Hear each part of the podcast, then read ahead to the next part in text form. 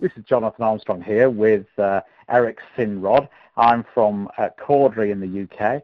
Eric's from Duane Morris in San Francisco, and we're here with your regular Tech Law 10 update, 10 minutes on the critical technology law issues of the day. And Eric, you think you're the Wizard of Oz today. Did I get that right? Yes, this is Eric Sinrod in a foggy San Francisco, and I'm not too embarrassed to say that once upon a time when I was a child, I actually was the Tin Man in the school play of The Wizard of Oz. But I do recall vividly Dorothy saying... I'd like to sound more surprised, Eric. I feel I should be trying to sound more surprised, but go on.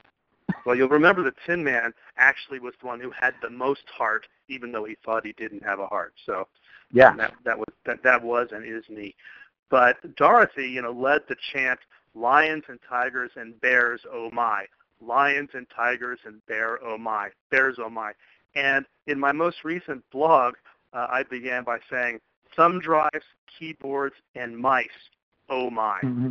Why did I do that, Jonathan? Because it seems there's somebody out there who at least thinks that these USB devices now may be the latest lions, tigers, and bears to fear in our high-tech world. So what am I talking about? In a recent Reuters article, it's stated that such USB devices possibly can be compromised to hack into personal computers in a previously unknown form of attack that supposedly can sidestep current security precautions. So who are we talking about? Reuters was referring to a gentleman by the name of Karsten, K-A-R-S-T-E-N, Nohl, N-O-H-L, who is a chief scientist at SR Labs in Berlin. And he apparently has stated, according to Reuters, that hackers potentially can load software onto very small and inexpensive chips that control the functions of USB devices, but which presently do not have what he calls built-in shields that would prevent tampering with the device's operative code.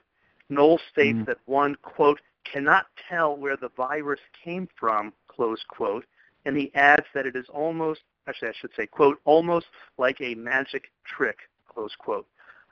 Nohl's firm has tested this out by writing malicious code onto USB control chips used in thumb drives and smartphones to perform the attacks.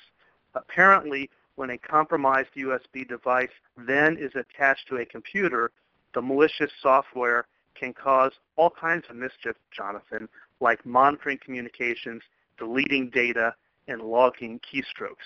And plainly, if that is the case, that is not a good thing. And once a computer has become infected, Nohl believes that it could be programmed to infect other USB devices that later are attached to the computer, which devices then would infect even subsequent computers into which they attach.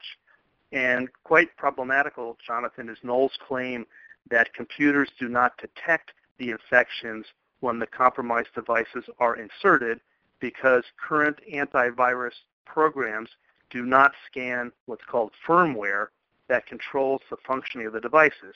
Instead, they scan only for software written onto memory. Now, this part I got to make very clear. It appears to me to be pure speculation, but Nohl has speculated that intelligence agencies like the NSA may be launching these types of attacks already. I didn't see any support for that, and I'm not sure he has any, but he put that out there.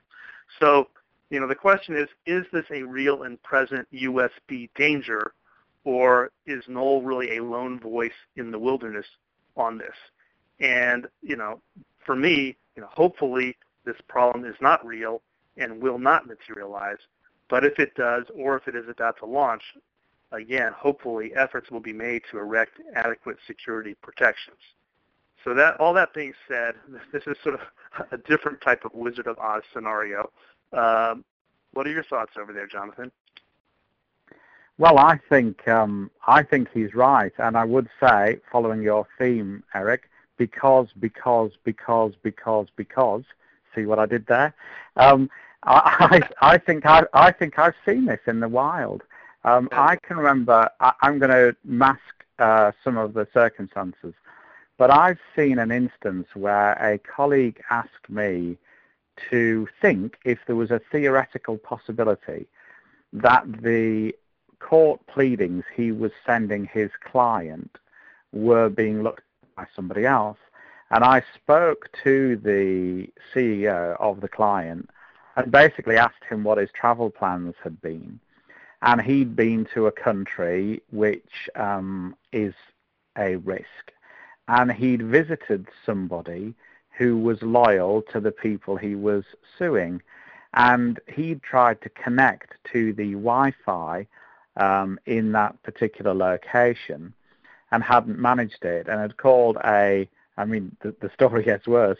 He called a tech support guy, again from an organization associated with the people he was suing, who put a USB into the side of his laptop and said, this will fix it for you, this will get you onto the network, leave it for 10 minutes, reboot the machine with the USB in, etc., etc.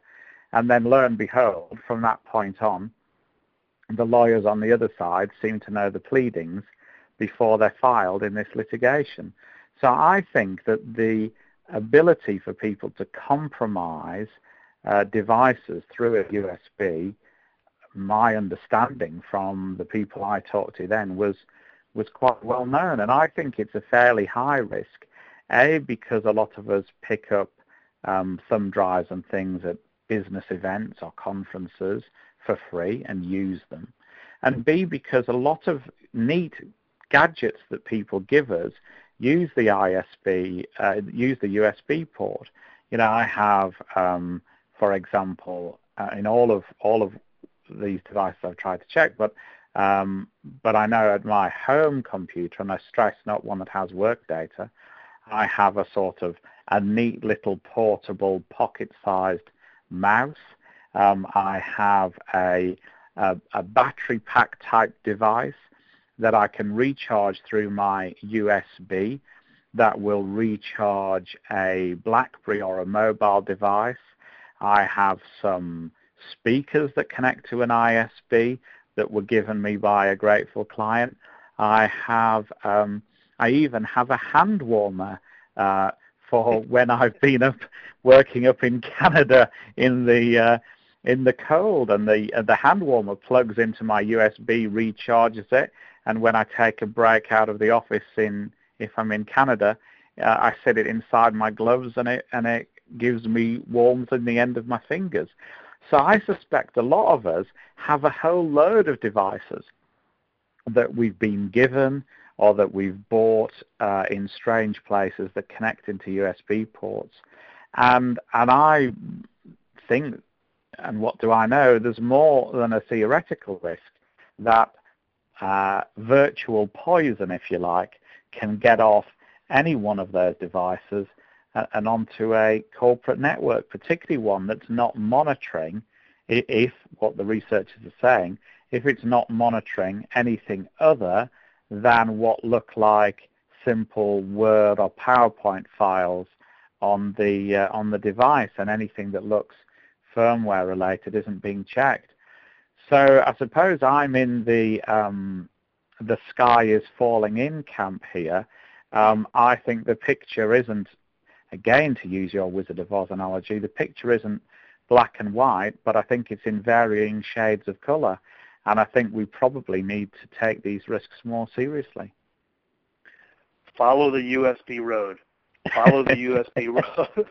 And unfortunately, it might not take us back to no place like home, like Kansas. It might not be a pretty picture. So this has been your weekly Tech Law 10. I think what Jonathan might be echoing, which came from Karsten Nohl, is be afraid, be very afraid. And hopefully, this won't become a tremendous problem, and hopefully there's some remedies. I guess maybe in conclusion, and I know we're running up against our time, but do you have any thoughts, Jonathan, in terms of remediating this problem? I think the first step must be ask somebody better qualified than the two of us in current threats. You have to do that risk assessment. If the data that's on your network includes data on European citizens, then as part of your PIA, as the regulators are calling it, Privacy Impact Assessment, you should look at the threat from USBs. So I think for many businesses, this report, now that it's public knowledge, maybe gives them another task, and they are going to have to look at whether this risk is real or theoretical, and if it's real, take steps to prevent it, modify virus scanning softwares, introduce a policy that USBs, a device that can only be introduced via USBs by certain people authorizing them, which I know many corporations have a policy like that in place at the moment. But I think it's definitely a risk, and we'd also be really grateful, I think, for people either tweeting back to us, using LinkedIn, emailing us to tell us if we're being paranoid or if they think it's a risk too. Well said. Well, this has been your weekly Tech Law 10. We hope you'll join us next week, and you'll be off to see the Wizards of Tech Law 10 once again. That's myself, Eric Sinrod, EJ Sinrod at DuaneMorris.com. You can find us on Facebook, Twitter, LinkedIn, etc., as Jonathan mentioned. And Jonathan, why don't you take us down the Yellow Brick Road to finish up? I will do, thanks. So my details in toto are jonathan.armstrong@cordrycompliance.com. You can connect with us on LinkedIn, Twitter. I'm @ArmstrongJP there. And we look forward to speaking to you again in a week or so. Thanks for your time. Bye-bye now. Cheers.